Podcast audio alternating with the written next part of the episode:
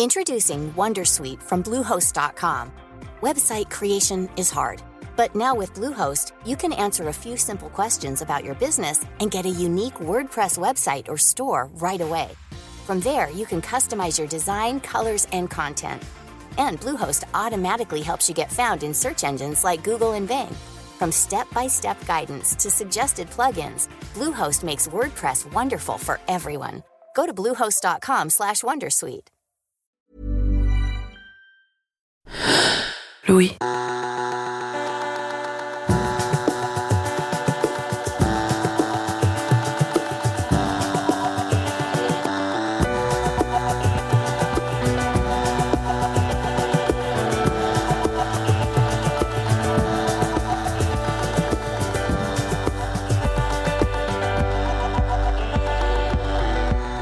L'année dernière, j'ai vécu une période pas facile. J'ai changé de région, par choix, et en parallèle, sans que ce soit nécessairement lié d'ailleurs, j'ai eu beaucoup moins de boulot. Et ça, je l'ai subi. Des projets se sont arrêtés, d'autres sont tombés à l'eau, et ça a eu un effet terrible sur moi, au point que je remette en question des tas de choses sur moi-même, mes compétences, ma créativité, mes choix de carrière et même mon métier. J'ai consulté des psychologues, j'ai reçu du soutien de mes proches, et au fur et à mesure que je travaillais sur les raisons de ma détresse, j'ai découvert une notion, l'hypersensibilité. Tout ce que je lisais sur le sujet me ramenait à ma propre expérience de la vie et des relations avec les autres. Pour la première fois, j'ai commencé à me dire, OK, ce n'est peut-être pas moi le problème, je suis hypersensible et maintenant que je le sais, je peux avancer plus sereinement en composant avec cet état de fait. Ça m'a beaucoup aidé parce que je ne subissais plus la situation. Je l'analysais du point de vue d'une hypersensible et je comprenais enfin pourquoi elle m'affectait tant. Dans ce cheminement, j'ai réalisé aussi à quel point mon travail était une composante importante dans ma vie et combien ce que je ressentais au travail pouvait aussi m'affecter dans d'autres aspects de ma vie. Dans cet épisode, j'échange avec Saverio Tomasella sur l'hypersensibilité au travail. Saverio Tomasella est psychanalyste, docteur en psychologie et plus particulièrement en psychopathologie. Il est aussi écrivain et conférencier. Je suis Camille Maestracci. Bienvenue dans Travail en cours.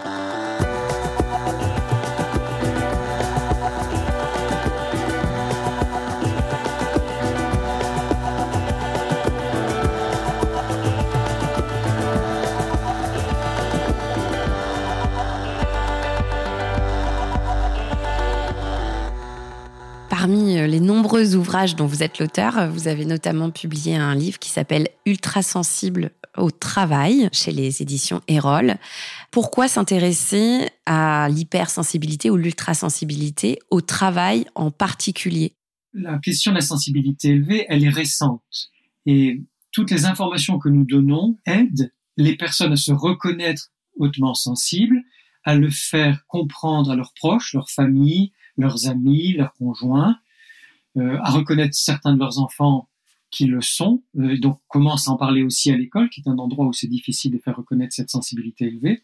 Mais le pire endroit, les pires endroits, ce sont les lieux de travail, hein, la politique, euh, l'entreprise, l'administration, les institutions en général. C'est-à-dire que ces endroits-là, on a l'impression qu'il y a encore une forme de culture très machiste, très défavorable à la sensibilité, une culture machiste et militariste, une, culture euh, euh, martiale, euh, qui fait que la sensibilité y est encore considérée comme une faiblesse, ce qui n'est absolument pas le cas. Et dans ces lieux, donc notamment au travail, les personnes sensibles et très sensibles souffrent, souffrent particulièrement quand elles sont repérées comme trop sensibles par certains membres de leur entourage professionnel, ou quand elles ont des émotions, quand elles sont plus intuitives et créatives que la moyenne, plus originales. Bref, quand euh, on commence à repérer qu'une personne a une sensibilité plus forte ou particulière ou originale ou plus élevée, elle va être mise à mal par le monde professionnel qui est un monde de la performance, un monde de la rentabilité, où la sensibilité n'aurait absolument pas sa place. Il faut savoir aussi que dans le monde professionnel, on connaît depuis maintenant, euh, je crois que c'était les années 80, donc ça fait 40 ans, un syndrome, un problème, un phénomène qui s'appelle la médiocratie, et qui est que dans les entreprises et les administrations, les personnes qui gouvernent, les personnes qui ont euh, du, pouvoir, sont souvent les personnes qui sont pas les plus sensibles, les plus créatives, les plus originales, les plus brillantes, les plus les plus innovantes ou les plus empathiques ou les plus ou les plus ouvertes ou donc des personnes qui sont finalement des bons exécutants du système, qui sont dans la loyauté à la culture de l'entreprise et qui vont faire en sorte que les choses se passent dans les clous, hein, que ce soit bien cadré et qu'on ne sorte pas de ça, c'est-à-dire que la machine fonctionne, mais pas trop, et elle fonctionne comme c'est prévu, mais certainement pas en laissant la place à l'imprévu. Et l'imprévu, c'est l'insensibilité. Parce que tout, tout, ce qui est de l'ordre des émotions, de l'empathie, de l'intuition, des sensations et de l'imagination nous fait sortir des cadres, forcément. Peut-être qu'on peut euh, essayer de définir euh, ce qu'est euh, l'hypersensibilité. Je sais qu'effectivement, vous préférez utiliser le terme de ultra sensible ou hautement sensible. Pourquoi? D'abord, qu'est-ce qu'on entend par ultra sensibilité ou hypersensibilité? Alors, déjà les termes, parce que c'est important. partout ailleurs qu'en France, on parle de haute sensibilité. Hein et même de personnes hautement sensibles, highly sensitive person. Et je ne sais pas pourquoi, en France, il y a eu comme une erreur de traduction. Et le problème, c'est que dans la langue francophone, hyper, c'est un préfixe dévalorisant, péjoratif, qui veut dire un excès de, trop de. Donc, dès qu'on part avec cette, ce mot hypersensibilité, non seulement on correspond pas au reste du monde et c'est un peu dommage euh, pour pouvoir se comprendre, mais en plus on est en train de dire et d'affirmer que c'est trop de sensibilité, que c'est un excès de sensibilité, ça veut dire que c'est déjà un problème. Il se trouve que en langue française, ultra, c'est un préfixe qui va dire au contraire le plus haut degré de. Donc c'est valorisant ultraviolet, ultrason, etc.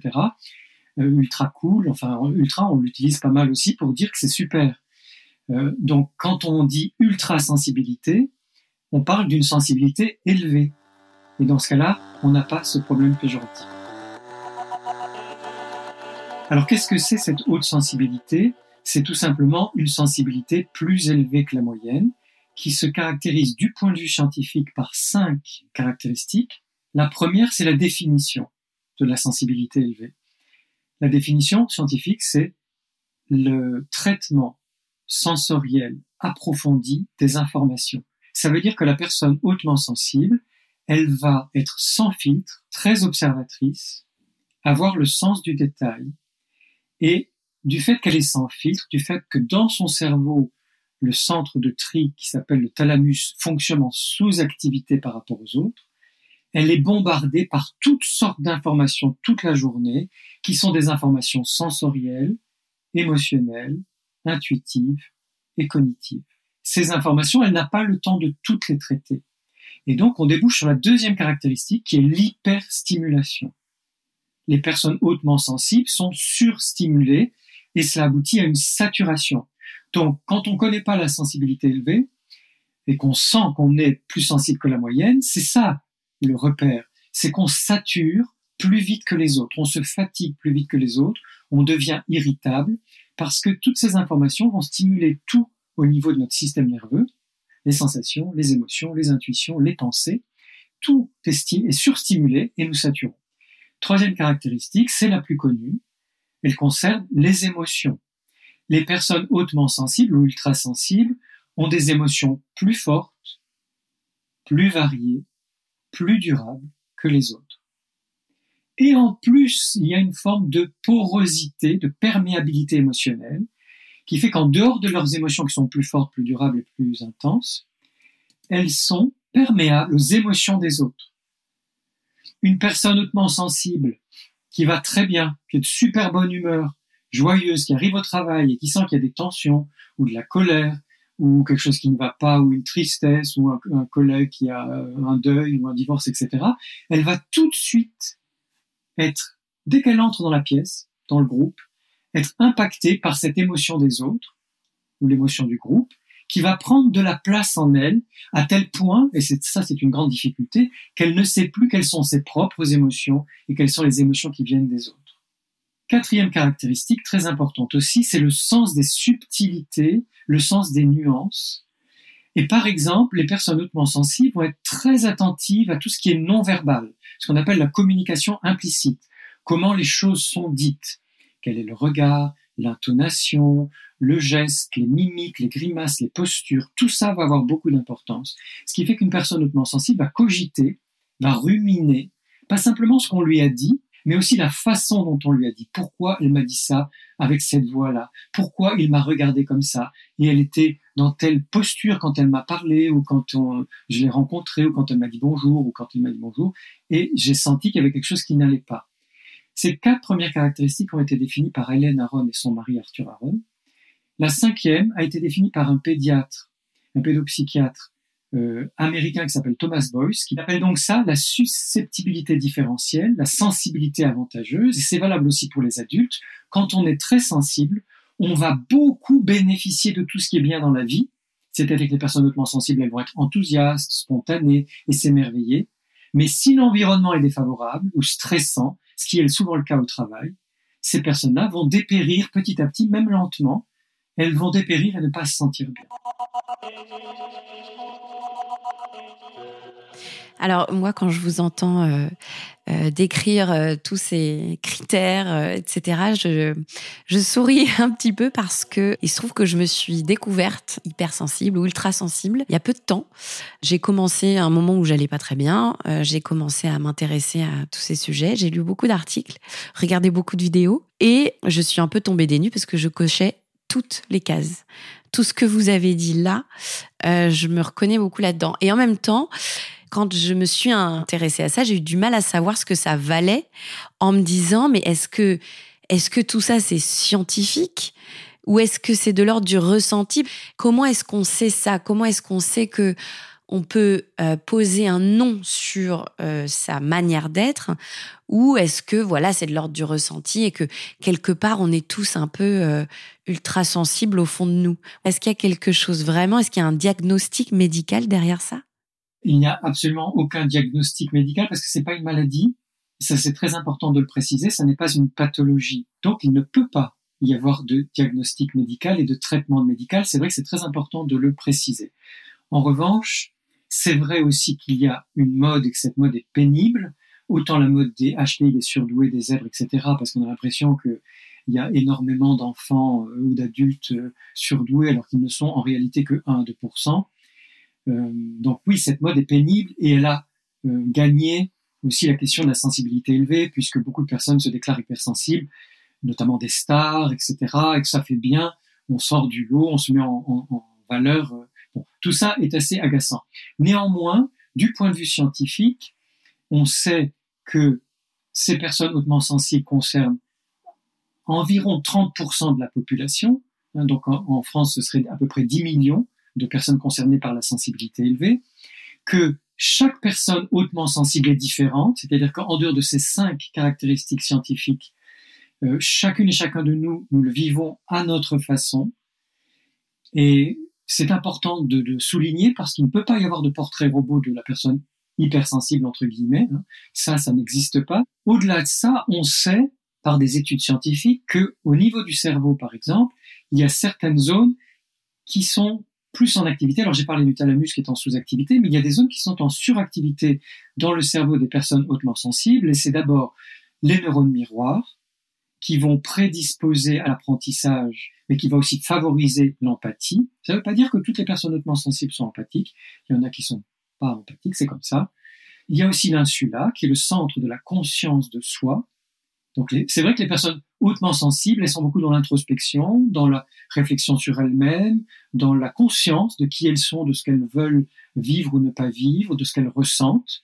Il y a la question de la douleur, qui est ressentie jusqu'à 40% plus fort chez les personnes hautement sensibles. Donc, il y a une réalité physique, biologique, avérée par des études scientifiques, qui montre qu'effectivement, une partie de la population, un tiers à peu près, est concernée par la sensibilité élevée. Mais, et c'est peut-être pour ça qu'il y a un phénomène de mode aussi, comme il n'y a pas de rupture entre les humains sensibles et les humains très sensibles, un humain sensible qui se sent mal dans sa famille, à l'école ou au travail, et qui entend parler de haute sensibilité, va se reconnaître dans cette description de la sensibilité, même s'il est un peu moins sensible que les personnes hautement sensibles, ça revalorise sa sensibilité humaine, ses émotions, son empathie, son intuition, etc. Et ça lui fait du bien. Donc je pense qu'il y a ce phénomène-là aussi. Et alors pourquoi est-ce que c'est important de mettre un nom euh, là-dessus? Pour revenir euh, sur le travail, est-ce que c'est important d'en parler? Qu'est-ce qu'on fait de cette information une fois qu'on l'a Et surtout dans le cadre euh, du travail, puisque c'est là aussi où peut se jouer, comme vous le disiez au début, éventuellement une grande souffrance. Qu'est-ce qu'on fait de cette sensibilité au travail? Donc la première chose, que l'on se sente sensible ou très sensible, sensible ou fort sensible, euh, finalement, c'est, je crois, le même combat. C'est-à-dire que la première chose que nous avons à faire, c'est de d'œuvrer, euh, même si c'est plus facile quand on est euh, à son compte, ce qui est d'ailleurs un des choix des personnes hautement sensibles. Hein. Beaucoup choisissent de travailler pour elles-mêmes, en freelance ou à leur compte, en auto-entrepreneuriat, parce qu'elles ne supportent plus les groupes et notamment les grandes entreprises. Mais quand on est, à plus forte raison, dans une administration, une institution ou une entreprise, le combat, et j'emploie ce mot, c'est pas, c'est pas un mot facile, mais en tout cas la lutte, l'engagement, on va dire, pour ceux qui n'aiment pas le mot combat, l'engagement, c'est de vraiment défendre la sensibilité humaine partout et de ne jamais céder sur notre sensibilité. Nous sommes des êtres sensibles et nous ne pouvons pas accepter qu'on nous demande d'être des robots, des machines, ou des, psychopathes sans empathie, sans émotion, sans sensibilité. Donc tenons bon à chaque fois face à nos collègues ou à notre encadrement, quel qu'il soit, euh, sur notre, notre empathie, nos émotions, notre sensibilité. Donc ça, c'est vraiment la chose principale, et de ne jamais en rabattre, de ne jamais diminuer, réduire euh, notre sensibilité.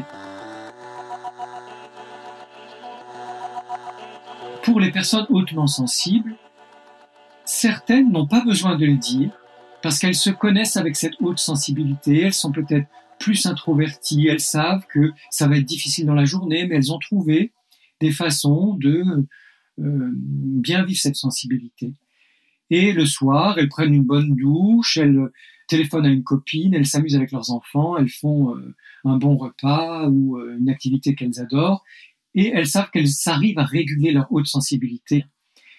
Il y a d'autres personnes pour qui c'est plus compliqué, déjà quand elles travaillent en open space, parce qu'il y a beaucoup de bruit, beaucoup de lumière, beaucoup d'odeurs, beaucoup de discussions de toutes sortes. C'est pas seulement le bruit de fond, mais c'est entendre les gens raconter leur vie ou dire des choses pas sympas sur les autres ou parler de leur dossier alors qu'on a besoin soi-même de se focaliser sur son travail.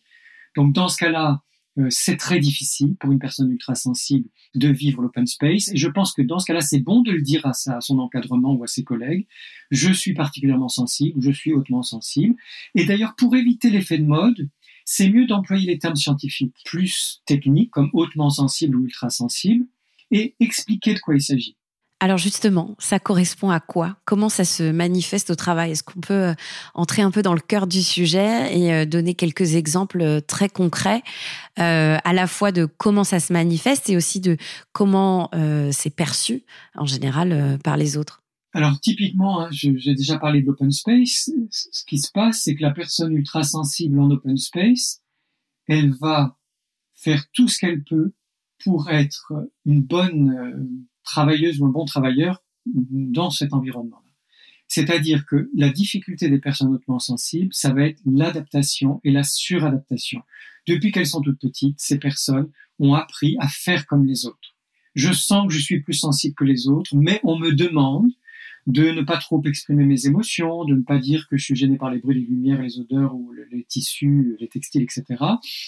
Et donc, je fais en sorte de ne pas montrer que je suis hautement sensible, je m'adapte. Et le monde du travail est féroce pour ça, il demande vraiment des personnes très adaptées, avec tel type de CV, tel type de compétences, la combativité, le, la performance, le, la motivation, etc., etc.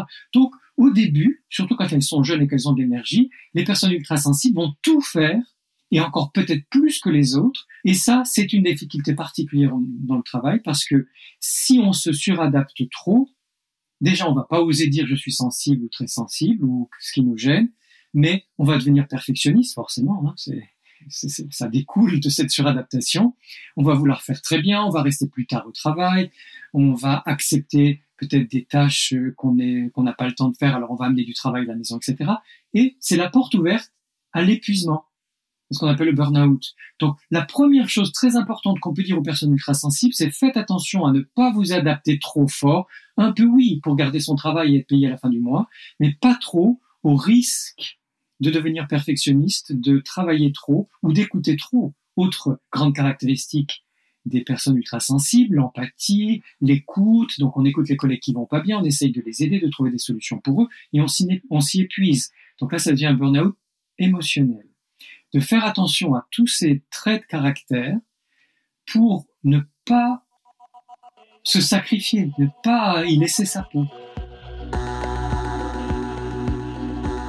Souvent, quand on perçoit une personne euh, ultra sensible, on pense euh, aux effets que ses émotions et sa sensibilité vont avoir sur elle plus que sur les autres, en se disant mais tu, tu te fais souffrir toute seule en fait quand il arrive quelque chose qui m'affecte de la part d'un proche ou de quelqu'un au travail, etc. Euh, je, suis en boucle sans cesse dans ma tête et ça revient et ça revient et ça revient. Et donc cette charge-là, comment est-ce qu'on fait pour qu'elle évite d'être une charge au sens vraiment péjoratif euh, du terme? C'est très important pour les personnes ultra sensibles de tenir compte de leur charge sensible. C'est-à-dire où j'en suis aujourd'hui, là maintenant, avec mes sensations, les lumières, les bruits, les odeurs, les textiles, euh, les saveurs si on est au restaurant, etc. Quand cette charge sensible devient trop élevée, quand je suis dans un trop plein notamment d'émotions, je vais faire certaines choses pour calmer le jeu.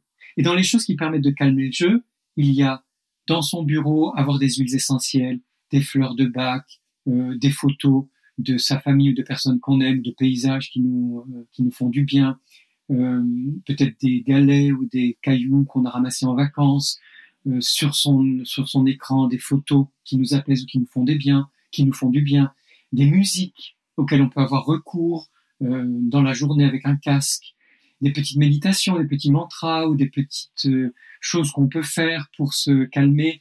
je propose sur ma chaîne YouTube 10 exercices pour lancer l'activité du nerf vague ventral qui va permettre de calmer euh, le système nerveux autonome. Donc il y a toutes sortes de choses qu'on peut faire et qui sont très discrètes, comme la respiration, où on va souffler lentement et longuement, puis laisser l'air entrer. On fait ça plusieurs fois et ça apaise le système nerveux.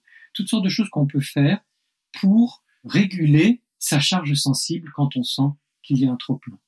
La seule chose à faire pour les personnes hautement sensibles quand elles saturent, c'est de faire des pauses. Il n'y a rien d'autre pour les systèmes nerveux. On ferme ses yeux, on va dans un coin tranquille. Si on est chez soi, on va s'allonger, on va se faire une tisane ou une boisson chaude, on va dans son jardin. Si on est au travail, on va dans la pièce de repos ou on va faire un tour. On va aux toilettes. Bref, on a besoin de vraiment faire une pause. Ou alors on met ses, yeux sur euh, ses mains. Hein, ça s'appelle le palming. On pose les coudes sur la table, sur le bureau et on pose sa tête dans ses mains en fermant les yeux. Ce qu'on peut proposer en entreprise, c'est moins d'open space, beaucoup plus de bureaux protégés et insonorisés pour des personnes hautement sensibles. On peut euh, prévoir des bureaux de 3-4 personnes hautement sensibles, euh, qui ont suffisamment d'espace autour d'elles, de la verdure, les laisser mettre des plantes, euh, et puis des, des, bureaux qui sont protégés du bruit et de la lumière. Des salles de repos, il faudrait que dans toutes les entreprises maintenant, il y ait une salle de repos dans lesquelles la lumière est moins forte et des salles dans lesquelles il n'y a pas de bruit, où on ne va pas là pour parler mais pour se reposer. Euh, des massages. Il y a des entreprises qui pratiquent ça avec beaucoup de bienfaits.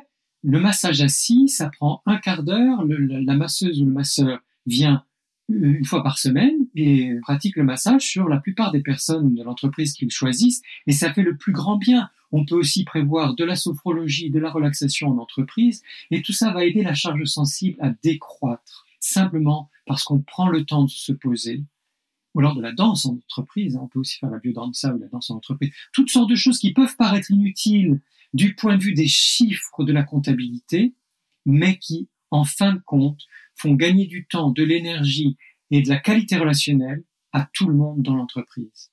Alors, tout à l'heure, vous disiez quand même que la difficulté de cette ultra-sensibilité au travail, c'est que on a euh, une sorte de culture d'entreprise qui nous demande de mettre de côté nos émotions, d'être adaptable, corvéable, etc. Comment est-ce qu'on fait dans le cadre du travail pour accepter l'ultra-sensibilité des autres sans se braquer? Parce que si je me mets à la place, euh, je sais pas moi, d'un manager avec euh, dans mon équipe une personne qui est hypersensible, euh, ultra sensible et qui me le dit. Euh, voilà, comment est-ce que je fais pour ne pas me dire oh là là, euh, il va falloir que je fasse des efforts avec elle euh, ou ah, c'est on peut plus rien lui dire, etc. Et, sans percevoir ça comme voilà une sorte de luxe ou de, de chose qui va plutôt nous éloigner de l'objectif de nos missions, etc.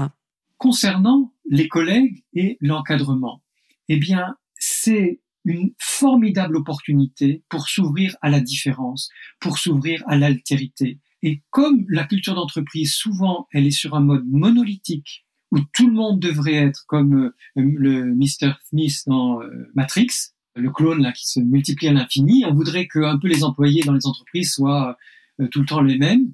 Non, là c'est une opportunité, une occasion formidable de se dire il y a des différences de personnalité. Et eh bien voilà, une occasion de m'ouvrir à une personne qui est différente de moi, qui est plus sensible que moi. Je vais apprendre à découvrir sa façon à elle de vivre son travail avec sa sensibilité et une marge de tolérance aussi de, l'autre part pour une personne ultra, sensible de se dire je laisse du temps à mes collègues ou à mon encadrement pour comprendre qui je suis, comment je fonctionne, comment je vis ma sensibilité, et je leur donne des indices, je leur donne des petites explications concrètes en situation, pas peine de faire des grands discours sur la sensibilité élevée, ça va pas les intéresser. Mais voilà, dans cette réunion, quand tu as dit ça, euh, ça m'a beaucoup euh, affecté. La prochaine fois, je te demande de m'en parler seul à seul. C'est-à-dire qu'on donne les clés, mais au fur et à mesure que les situations se présentent.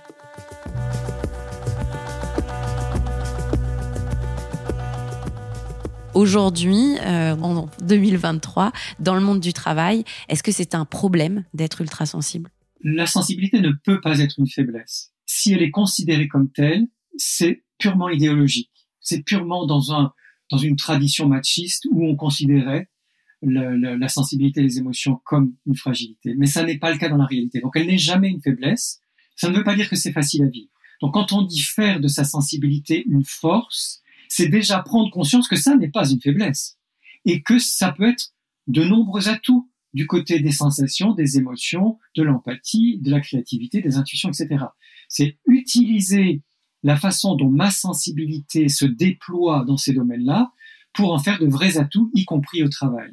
Et là, on peut vraiment, là je lance un appel à toutes les personnes qui travaillent en entreprise et notamment dans l'encadrement de leurs institutions, de leurs entreprises, c'est utiliser les personnes hautement sensibles, ultra sensibles pour la créativité, pour l'expression des émotions, mais aussi pour la négociation dans la gestion des conflits, parce que ce sont des personnes qui vont chercher à faire en sorte que dès que possible, sans s'enliser dans de la violence, on sorte du conflit, on trouve une résolution au conflit, et on trouve une résolution équilibrée, harmonieuse, équitable au conflit, c'est-à-dire que la personne ultra-sensible, en général, va préférer euh, régler les différends et les difficultés de façon douce, négociée, progressive, pas forcément en déballant tout, parce que leur grande sensibilité leur permet, leur empathie leur permet de comprendre beaucoup de choses sans qu'on ait forcément besoin de tout dire, et, et, plutôt de trouver les solutions qui vont permettre de sortir du conflit euh, au lieu de la confrontation directe, où on se fait des reproches, on se critique, euh,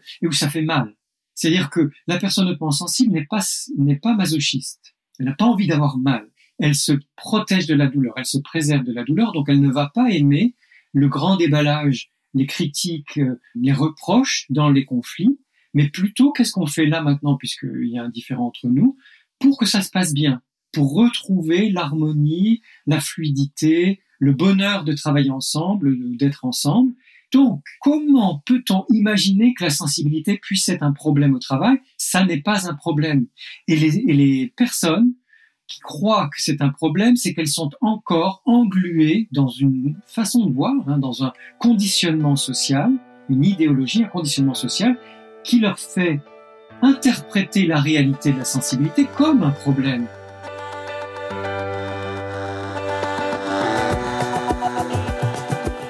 Vous venez d'écouter Travail en cours. J'ai tourné et écrit cet épisode. Il a été monté et réalisé par Louis Jobard le mix a été fait par le studio La Fugitive. Louise Emerlet est à la production, accompagnée d'Elsa Berthaud. À très vite!